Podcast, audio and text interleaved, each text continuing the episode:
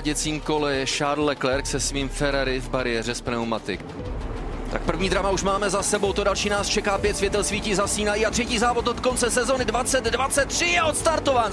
Trošku prodlení světla svítilo něco déle než je obvyklé a zaspal tam, ale jako hodně Fernando Alonso. A na druhý pokus je restartována velká cena São Paula, ale Red Bull má ty starty prostě už úplně vytuněné. O, ale Alonso tam nenechal moc místa, přes toho Perez využívá, jde dovnitř na třetí místo. Nájezdu do čtvrté zatáčky v posledním kole, nádherná bitva. A Sergio Perez otevře zadní spoiler, tohle bude slipstreamový souboj až na cílovou čáru. Alonso zůstává třetí rozdílem 53 tisícin sekundy.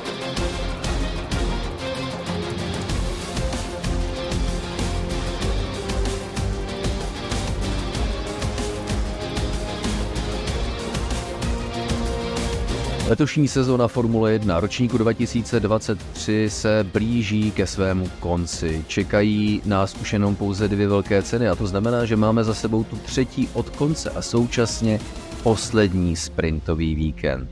A že to byla podívaná jednak nabušená a hodně intenzivní a hlavně boj o třetí místo si myslím, že je tím největším zážitkem, který víkend São Paulo nabídl, ale rozhodně nebyl jediným.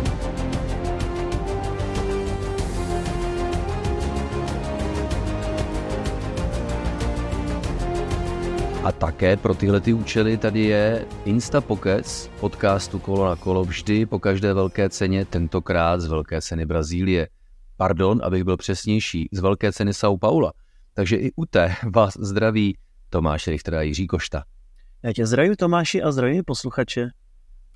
Jiří, to byl intenzivní víkend. Jednak už jsem nastínil taky kvůli tomu, že se jednalo o poslední sprintový víkend, takže akce jako nabušená od pátku přes sobotu do neděle. Ano, eh, ten, kdo nás slyší třeba náhodou, si nás teďka pustil, protože mu úvod téhle epizody přišel zajímavý, a říká si, ty, o čem se ty dva pitomci zase uh, budou bavit, protože vyhrál Max Verstappen, tak jako o co?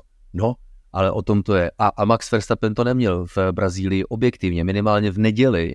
Vůbec jednoduché, co myslíš? Rozhodně a hlavně ve sprintu to bylo zajímavé, protože já jsem přesně před víkendem říkal, že si si, že by ten Lando Norris mohl trošku potrápit Maxe Verstappena a ono to skutečně vypadalo velmi zajímavě, ale možná prostě to, že ten závod byl takový plynulý, potom zatím vlastně, co byl předčasně zastavený hned na úvod, tak pak byl plynulý, nebyl žádný safety car, virtuální safety car. Nedalo se toho moc vymyslet, ale možná, když by se bývaly sešly okolnosti jinak, tak eh, ta šance tam byla, takže hezký závod a musíme říci, že i Max Verstappen hodně oslavoval na to, že toho letos vyhrál poměrně slušně, vlastně včetně São Paula, tak 17krát letos dokázal být první, tak měl opravdu velkou radost a po právu, pochopitelně. Já jsem si, Jirko, trošku vrátil ke kořenům, protože lidi, alespoň to je můj poznatek z dřívějších let, řeší, kdo vyhraje titul.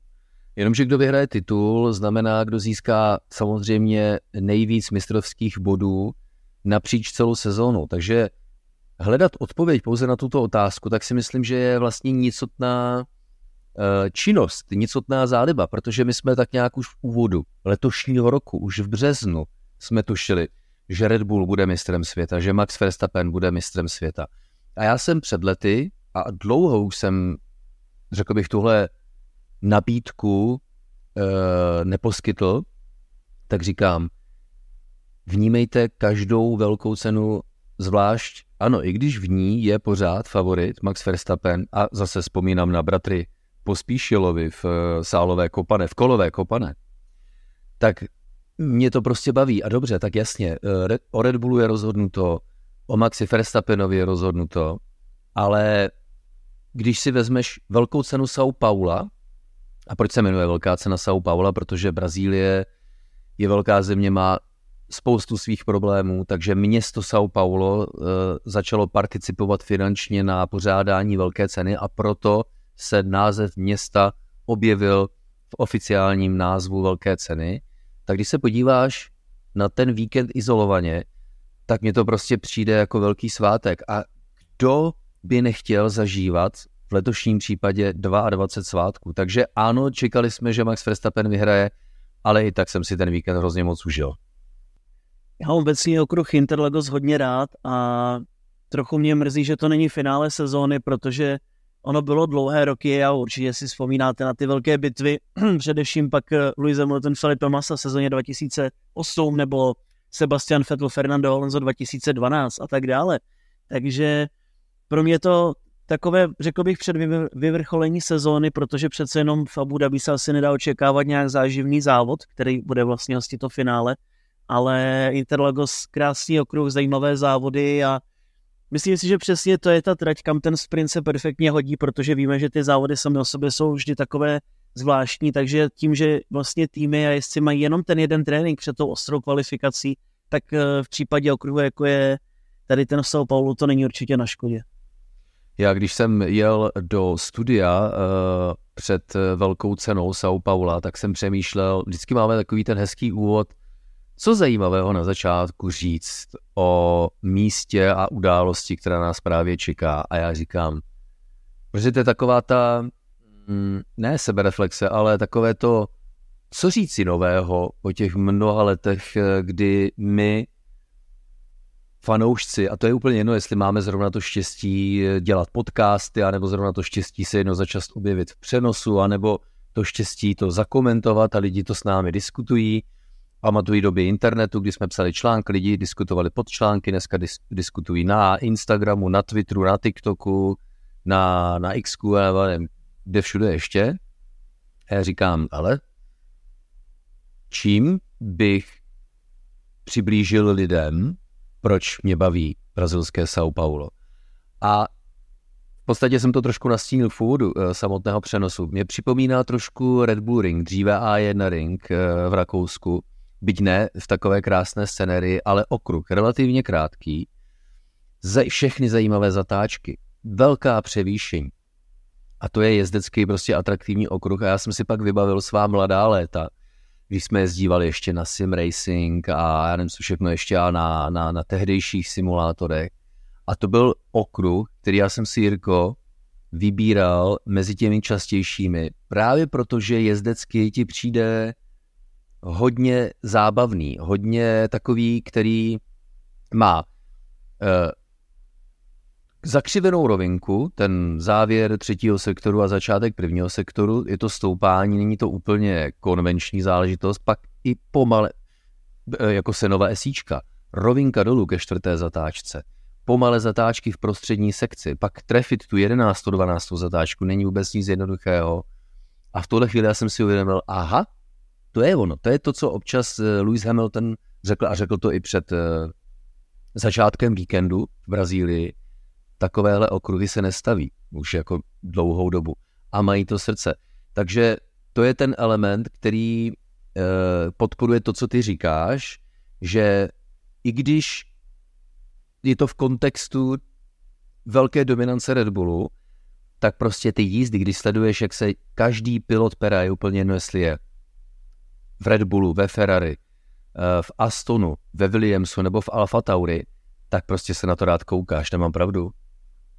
Určitě, ale je to prostě takový ten ještě klasický původní okruh, který navrhovala v podstatě příroda, takže je to trošku o něčem jiném, než eh, to, co zažíváme dnes. A je to super, protože prostě ten okruh je hlavně strašně náročný. Ono se to nezdá a bylo to trošku vidět právě na té otočné kameře, kterou měl Fernando Alonso vlastně k dispozici během volných tréninků, že prostě ten okruh je hrozně nakloněný a takový kopsovitý, oválovitý trošku, má, takovou, má takové vysoké úhly v některých částech okruhu. A rozhodně ten jeden z náročnějších a bylo přesně hrozně zajímavé sledovat Fernanda Alonso, jak třeba vykružoval tu poslední zatáčku před tím nájezdem do toho kopce, takovou tu táhlou dlouhou zatáčku před cílem, jaký najížděl hodně ze široka právě, aby si dokázal vytvořit daleko větší top speed a aby za sebou dokázal, dokázal držet Sergio Pereze. Takže taková alchymie tohoto okruhu, dají se volit různé stopy, vzpomeňme třeba na sezónu 2016, kdy hodně pršelo a Max Verstappen právě zase na S předjížděl venkem Nika, Nika Rosberga. Takže strašně zajímavé okamžiky v minulosti, okruh, který nabízí vždy zajímavé závody a jak říkám, je mi to líto, ale bohužel to není finálový závod. Ale hlavně i ten temperament eh, fanoušků a celého prostředí a že jsme tam zažili i řadu úžasných finále. Pro mě osobně, pochopitelně, a už jsem je tom, nebo ne, nechcem mluvit, ale je mi to skoro až trapné, tak eh, závěr mé první eh, sezóny na TV Nova, vyvrcholení Velké ceny Brazílie 2008, ale třeba také když eh, získal Jensen Button a Brown GP titul o rok později. Ty určitě pamatuješ také, jak Fernando Alonso právě tam získal titul. A kolik těch titulů bylo získáno nejenom na téhle trati, ale pod hlavičkou velké ceny eh, Brazílie, potažmo São Paula. Takže já si myslím, že i na nás a i na ty, kteří se k Formuli 1, ke sledování Formule 1 přidali o něco později, tak doléhá ta romantika, ta, ten temperament a kvalita celé události, viď? Rozhodně, rozhodně je to okruh, který ještě hlavně budeme mít dlouho v kalendáři, protože se potvrdila smlouva až do roku 2030, což je paráda, protože to dlouho vypadalo, že nakonec se nebude jezdit na Interlagosu, ale že právě tím, že to je vlastně pod São Paulem a ne pod celou Brazílií, tak eh, Brazílie se snažila to dostat na jiné místo, ale nakonec to selhalo, buďme asi za to rádi. Takže budeme mít minimálně ještě dalších eh, sedm závodů právě tady v São Paulo na okruhu Interlagos, takže se máme určitě na co těšit. No minimálně, doufejme minimálně. Ale Jirko, to, o čem se nejvíce hovoří, tak je bitva o třetí místo mezi Fernandem Alonzem a Sergiem Perezem. A byla to velká cena, která, když bych měl teďka komentovat její příběh, tak ano, na začátku uh, velké karamboly a trošku takový malý Armagedon, pak taktická bitva, taková ta uh, očekávání, co se stane s pneumatikami, kdo dokáže učinit lepší rozhodnutí. Něco, u čeho já jsem vypozoroval, že někteří třeba diváci nemají rádi, protože to nazývají nudou. Já to nudou rozhodně nenazývám, ale budíš, respektuj, tu, respektuj to. A pak na konci pochopitelně ta velká věc z toho pohledu, že Sergio Perez, který měl smůlu eh, na konci páteční kvalifikace, protože je to sprintový víkend, tak se kvalifikace jela v pátek, a říkal jsem si, s ohledem na to, co jsme viděli ve sprintu v sobotu, v tom krátkém, řekněme, závodě třetinové délky, tak Max Verstappen suverénně v tom smyslu, že on si šetřil pneumatiky, nejel vůbec naplno a po sprintu říká, já jsem v žádném kole eh, jako nejel na 100%, ale sledovali jsme i Sergio Pereze, říkám, ty brďo, tak tohle tempo Red Bullu ve srovnání s ostatními je jako brutální notabene ve srovnání s Ferrari a s Mercedesem, k tomu se samozřejmě ještě dostaneme, tak jsem si říkal, Sergio Perez nebude mít žádný problém. Jak velké problémy měl za Fernandem Alonzem? Pochopitelně téma, o kterém se tobě teď bude hovořit velmi snadno a s potěšením, že jo? no, to si myslím, že bychom mohli dát klidně jenom o tom tuhle epizodu, ale je to přesně jak ty říkáš, protože Sergio jel velmi dobře v tom uh, sprintovém závodě a právě viděli jsme, že ta kvalifikace mu nevyšla, ale dokázal se poměrně rychle dostat před toba Mercedesy a já si říkám, no tak teď prostě v ten moment, kdy má ten čistý vzduch před sebou, nikdo ho nebrzdí, tak prostě dotáhne Alonso a předjede ho. Říkal jsem si, ty, to je škoda, že ten Russell s Hamiltonem neudrželi o něco déle, protože takhle to Alonsovi prostě nevíde. Sergio Perez přijede, předjede ho a bude hotovo. No a nemohl jsem se mílit více, protože ne, že bych Alonso podceňoval, naopak, ale prostě čistě na papíře víme, jak to je a Aston Martin se hodně trápil v posledních osmi závodech a vlastně od Sandwortu nebyl Alonso na pódiu a hodně paběrkoval, získal jenom pár bodíků ve srovnání s těmi úvodními, ale tady to vyšlo dobře a jak říkám, to asi musíme ocenit ten to ge, genia Fernanda Alonza, který prostě dokázal vymyslet neuvěřitelné věci na to, aby udržel Sergio Pereze, protože asi to nikdo z nás nečekal. Víme, že Sergio nemá úplně dobrou tu druhou polovinu sezóny, ale přesto ten výkonnostní rozdíl byl enormní.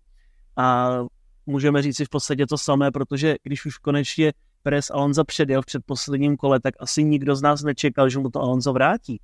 Určitě jsme si všichni říkali, no tak prostě Alonso sice drží, ale nemá tu potřebnou rychlost, aby ho dotáhl, aby ho zase předjel.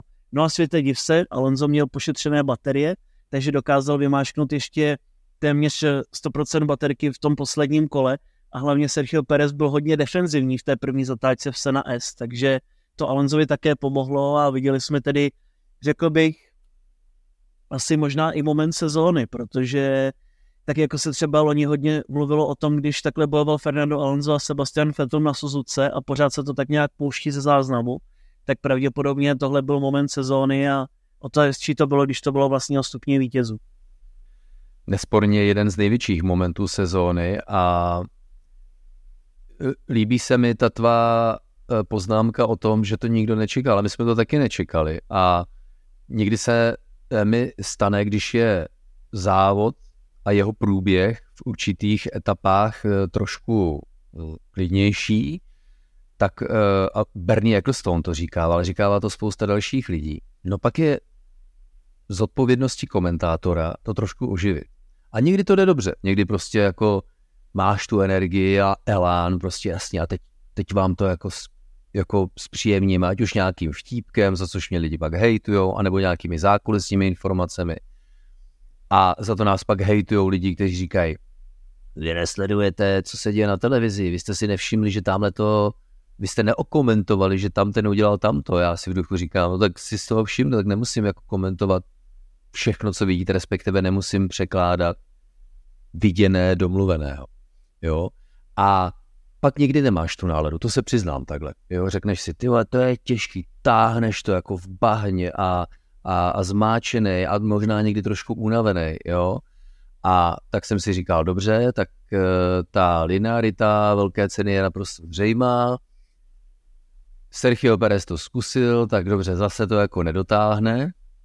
A nejenom vás, přišlo to jako blesk čistého nebe a probudilo to velkou cenu a probudilo to nás všechny a za to jsem strašně rád, protože to ukázalo jednu věc. Jednak oba dva veteráni, Jirko, Sergio Perez a Fernando Alonso a internet samozřejmě zaplavila eh, nebo zaplavil záběr, video, eh, ve kterém, když Fernando Alonso poskytuje pozávodní rozhovor, tak za ním přišel Sergio Perez, objal ho a ta upřímnost té gratulace zájemné mezi oběma piloty, protože oni si to užili, to už je úplně jedno. A já jsem si říkal, ty Sergio Perez, ten zase bude zklamaný, protože lidi budou říkat, ty vole, zase skončil čtvrtý v Astonu, kterému se přesně, jak si říkal, nedařilo, ale Sergio Perez přišel nadšený. A bylo vidět, že bez ohledu na to, jak to bude vnímat svět, bez ohledu na to, jak to bude vnímat veřejnost, tak tihle borci si to užili a Sergio, při, při, Sergio Perez přišel za Fernandem Alonzem, aby mu pogratuloval. A tolik jako pozitivní energie, eh, co z nich jako sršelo, tak na to se okoukalo moc hezky.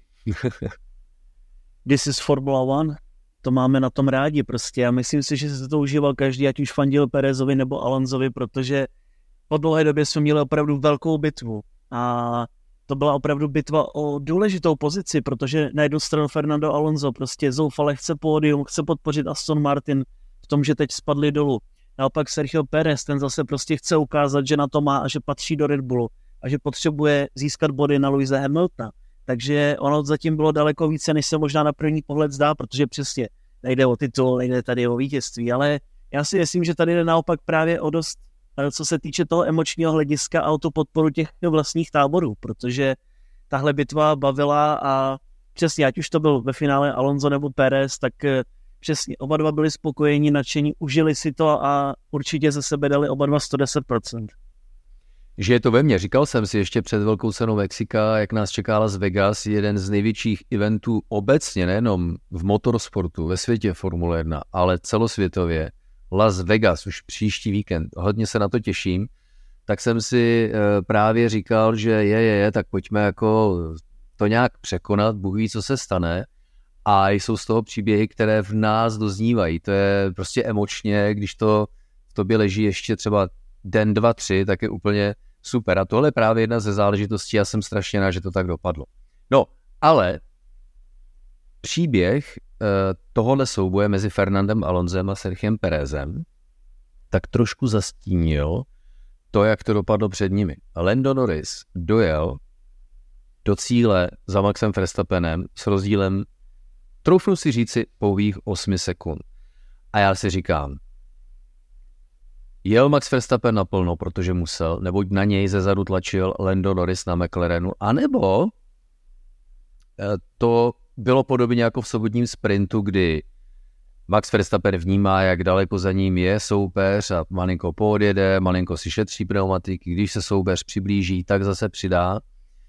Tak eh, to je věc, která si myslím, že eh, má velké předpoklady pro to stát se jedním ze zajímavých vývojů pro začátek příští sezony. Ale o tom si popovídáme v bonusové části tohoto podcastu Kolo na kolo pro předplatitele magazínu Kolo na kolo na internetové adrese herohero.co lomeno kolo na kolo, stejně jako když se bavíme o Brazílii, máme za sebou Mexiko, tak zdá se, že nejsou jisté výsledky velké ceny USA, protože Haas požádal o přeskoumání výsledku, taky o tomto druhém tématu si popovídáme v bonusové části.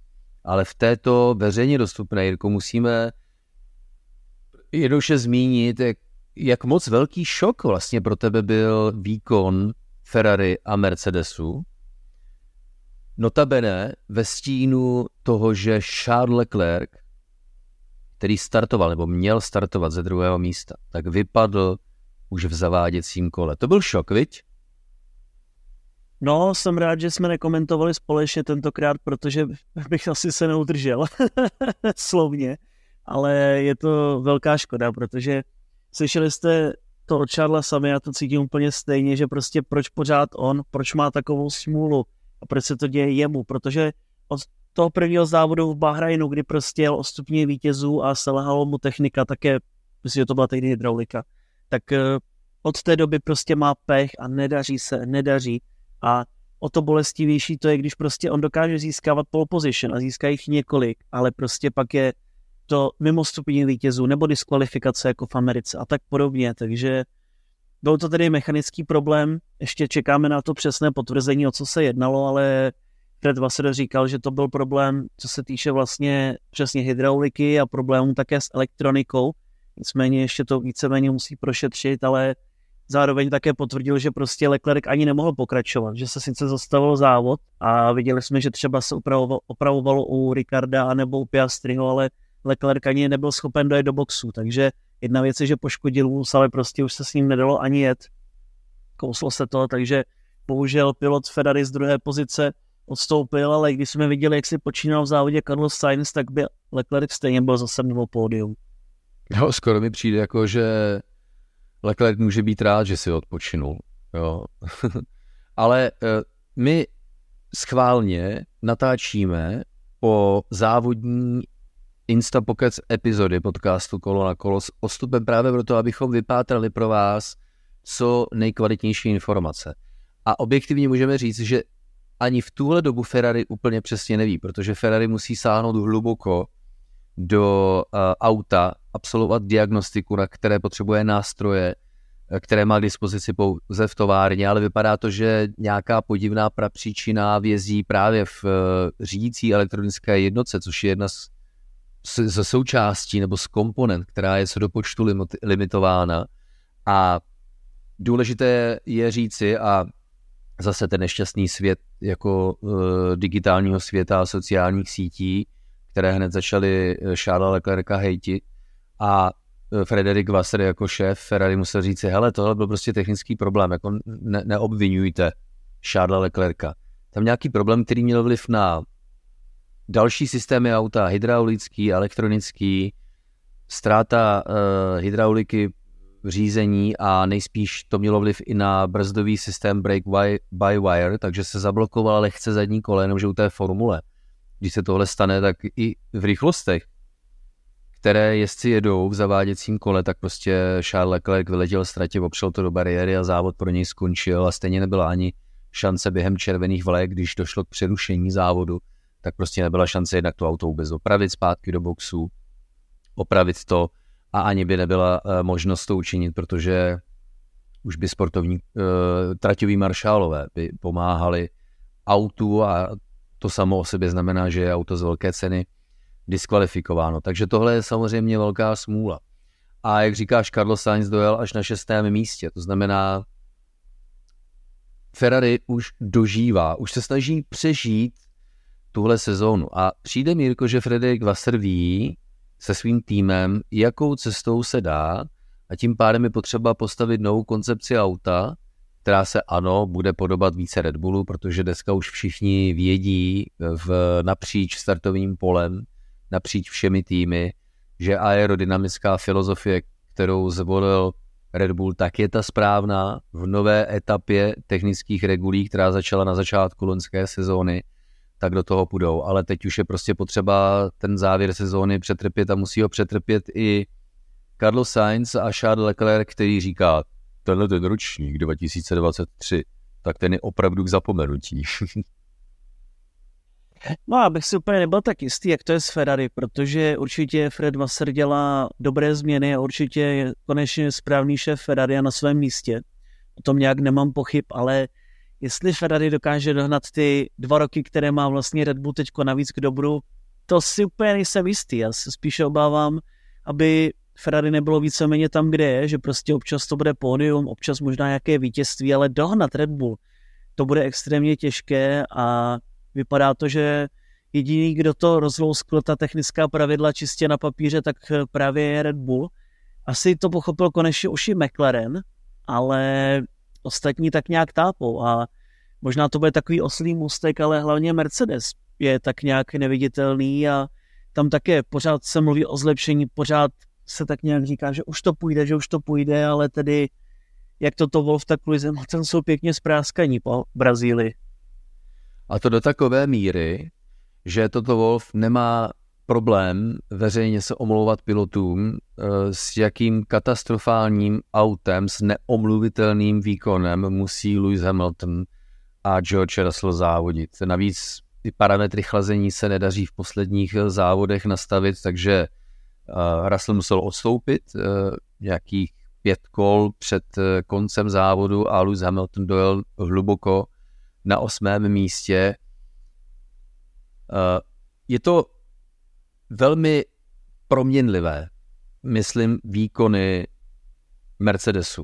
V USA to nebylo špatné a v Mexiku taky úplně žádná katastrofa, ale co to byla katastrofa, tak eh, to se ukázalo právě v Brazílii.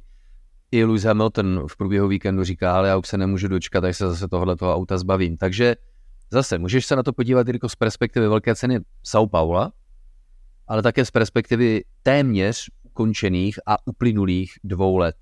A tohle jsou nepromarněné, prohrané, řekl bych, prohrané dva roky Mercedesu. A nezbývá než doufat, že podobně jako Ferrari, tak Mercedes do začátku příští sezóny uh, vstoupí s lepším autem, byť po závodě Lewis Hamilton říká, ty kráso, Red Bull má takový náskok, že se obávám, že si ten náskok podrží a na prvním místě zůstane v několika následujících sezonách to je strašidelné a normálně bychom to jako v podcastech nechtěli říkat, protože to znamená, že nás lidi nebudou chtít poslouchat příští rok třeba, že? tak já jsem větší optimista, který si myslí, že každý závod vyhraje někdo jiný a že všichni můžou být mistři, ale co se týče toho, toho faktu, tak eh, musíme si uvědomit, že Red Bull to auto na příští rok vyvíjí už hodně dlouho a že nevozí žádné novinky a přesto dokáže pohodlně vyhrát. A opět musíme říci, že ta technická pravidla se příliš nezmění příští rok. Navíc tedy Christian Horner tvrdí, že konečně příští rok eh, uvidíme to, jak byl Red Bull potrestán, že ten rozpočtový strop a ta penalizace za překročení konečně vyjde v neprospěch Red Bullu, ale já bych si tím úplně nebyl tak jistý, protože oni mají opravdu dobrý náskok a McLaren asi se dokáže možná trochu zlepšit, ale jestli opět dokáže, co by soukromník eh, vyvíjet eh, celý rok, dokáže držet to tempo, konečně mají ten větrný tunel hotový, ale jestli dokáží správně korelovat data z, ze simulátoru na závodní okruh, to je také otázka. A pak samozřejmě musíme přesně ještě jednou zopakovat to, co řekl Louis Hamilton, nebo to, co víme, že prostě ty dvě sezóny jsou teď ztracené, že ideálně, kdyby Mercedes s Ferrari udělali úplně nový koncept a Aston Martin možná také, tak on tam prostě nikdo není a Red Bull už může těšit jenom z těch zkušeností a z těch svých poznatků a i kdyby neměli ten náskok takový, tak oni prostě mají hrozně velkou komfortní zónu a umějí s těmi pravidly pracovat. Takže to se úplně o Ferrari a Mercedesu říct nedá, protože tam ty výkyvy jsou obrovské. U McLarenu možná akorát je problém v nastavení, ale ten vůz je dobrý a když by Lando zvládl lépe kvalifikaci v Mexiku, tak eh, určitě by byl na pódiu i v Mexiku, čili tam je, to, tam je to dobré, tam je ten základ velmi dobrý, Lando si rozumí s vozem, ale asi, asi spíše bych předpokládal, že následující dvě sezony, kde ta technická pravidla ještě zůstanou stejná, to nebude moc velký rozdíl. No jasně, že je McLaren dobrý vůz. Jak moc, to si povíme za chvilku, ale ještě předtím se pojďme vrátit k tomu, že na stupních vítězů skončil také Aston Martin a v týmový kolega Lance Stroll dojel pátý. To není tak, jako že by Stroll byl traget a Alonso e, nějaký bůh. To auto bylo dobré v Brazílii a teď prosím ti, Jirko, mi vysvětli, čím to po sérii mnoha závodů, kdy to vypadalo, že Aston skončí v propadlišti nějakých výkonnostních dějin, oni jako kdyby navázali na úvodní čtvrtinu sezony. Tak v první řadě asi můžeme říci, že Aston Martin dokázal hodně dobře zvládnout nastavení tím, že se konal vlastně ten jenom jeden jediný trénink a byl sprintový víkend. A ono byla ta rychlost Astonu viditelná právě už v tom shootoutu a pak ve sprintovém závodě.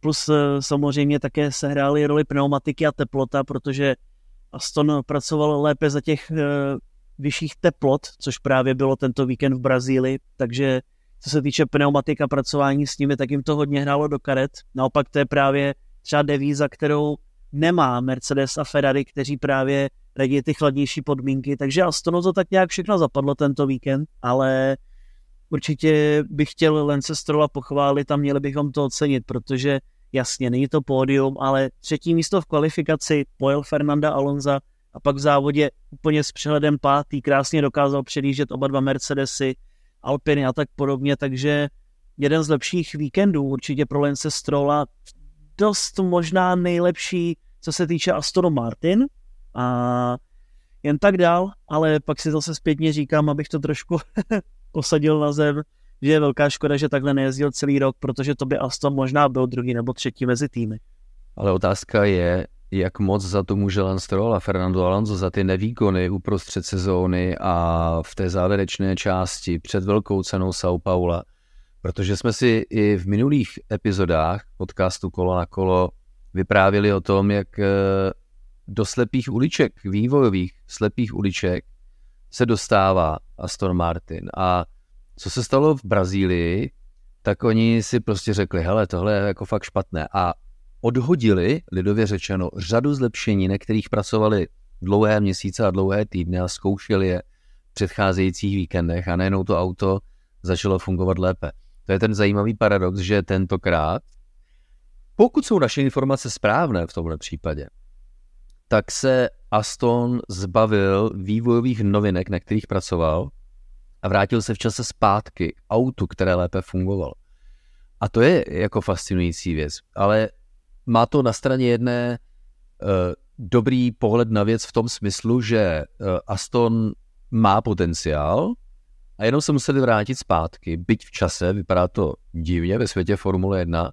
Na straně druhé mě tam děsí ta strategie rozhodování, že když do, jdou do takových rádoby zlepšeních nějak zbrkle a možná ne úplně uvědoměle, tak eh, to začne potenciál, rychlostní potenciál vozů strašně rychle potápět. Takže pokud je to pravda, tedy že se Aston vrátil v čase k nějakým dřívějším vývojovým bodům a milníkům a je z toho takhle dobré auto, no tak super, tak jenom dobře, dobrá zpráva pro Aston, ale velká cena São Paulo jako událost tak je hrozně málo eh, na to, abychom si dokázali utvořit eh, celistvý obrázek. Ale jednak fascinující příběh z pohledu velké ceny São Paula a pak zase velká očekávání do budoucna. To je právě to, co mě baví, že ostatní, já, v Las Vegas vyhraje Max Verstappen, v Abu Dhabi vyhraje Max Verstappen, ale za ním se odehrává mnoho příběhů.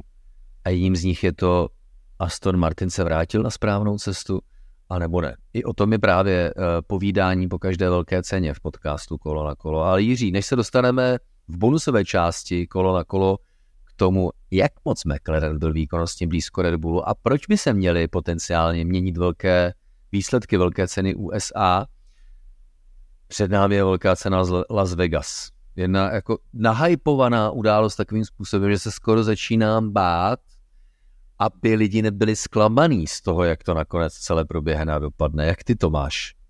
I don't fucking care. Ale opravdu, opravdu, protože Miami se také strašně hypovalo a vznášelo se do nebes a pořád se znáší do nebes a ty dva závody tedy nebyly nic moc. Ten okruh pro mě osobně na PlayStationu je velmi zábavný, ale co se týče sledování závodů jako takových, tak si asi nikdo moc nespomene, co se tam dělo. A ono se tam toho ani moc nedělo, takže za ani nemusíte koukat na highlighty. A obávám se, že kromě toho, že budou někde svítit neony, tak to v Las Vegas nebude o moc lepší, protože přesně ten okruh je k dispozici už i na PlayStationu ve hře F1 23 a není to žádná paráda. Tam to přesně bude jenom o tom, že se bude předjíždět za pomoci DRS, jinak to bude stop and go okruh, pomalé šikany. Takže já si myslím, že to bude opět taková ta americká show a prostě vytvořeno pro fanoušky, kteří přišli ze seriálu Drive to Survive, ale pro nás, kteří to máme rádi jako motorsport a závodění a vyrovnané soutěže, tak to asi úplně nebude.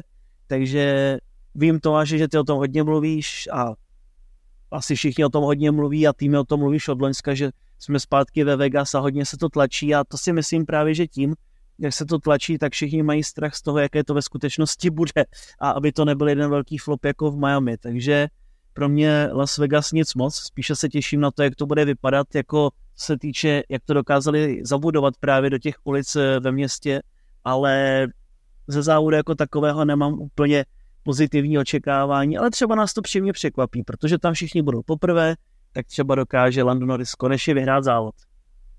Ty jsi ale morous, hele. Jo. no hele, já jsem připraven prostě přijmout tu hru. Formule 1 to tak chce, a vypadá to dobře v těch přípravách, odvedli obrovské množství práce. Jsem si jist, že ještě eh, mnoho práce odvádějí na poslední chvíli, protože těch věcí, které ještě nejsou dokončené, tak takhle 14 dní před velkou cenou v době, a to si pamatuju, že když se měla jet velká cena na nějakém okruhu, tak ta nejprve musela dostat licenci Grade 1. Rok předtím se na mm, tom okruhu měli jet nějaké jiné uh, šampionáty uh, pod hlavičkou Mezinárodní automobilové federace, které nejsou tak náročné na rychlost. Jsou nižší formule nebo eh, cestovní vozy nebo něco jiného. Tady se to bude honit na poslední chvíli, ale já to mám jinak. Já jsem ochoten tu hru přijmout, konec konců ano, budete mít pravdu ti, kteří říkají, teď ty vlastně trošku musíš, ale já se na to těším, takže předzávodní studio na programu Sport 2 v neděli v 5 hodin 45 minut ráno, protože Las Vegas velká cena startuje v 7 hodin ráno, neboť se v Las Vegas jede v sobotu pozdě večer. A tohle studio jednak bude poslední, které budu já moderovat a obsahově tvořit na programu Sport 2 po 9 letech, nebo na konci 9 leté spolupráce. A e, bude exkluzivně a plně věnováno Las Vegas, takže se na to strašně těším a doufám, že i vy, ale hlavně, ať to dopadne, jak to dopadne, jestli bude naplněno pesimistické očekávání Jiřího Košty, anebo naopak, jestli si dokážeme svést na vlně toho hypu největší události letošního roku zdaleka nejenom ve světě motorsportu, tak ať to dopadne jak chce. Tak tady pro vás pořád i po Las Vegas bude Insta Pocket z podcastu Kolo na kolo.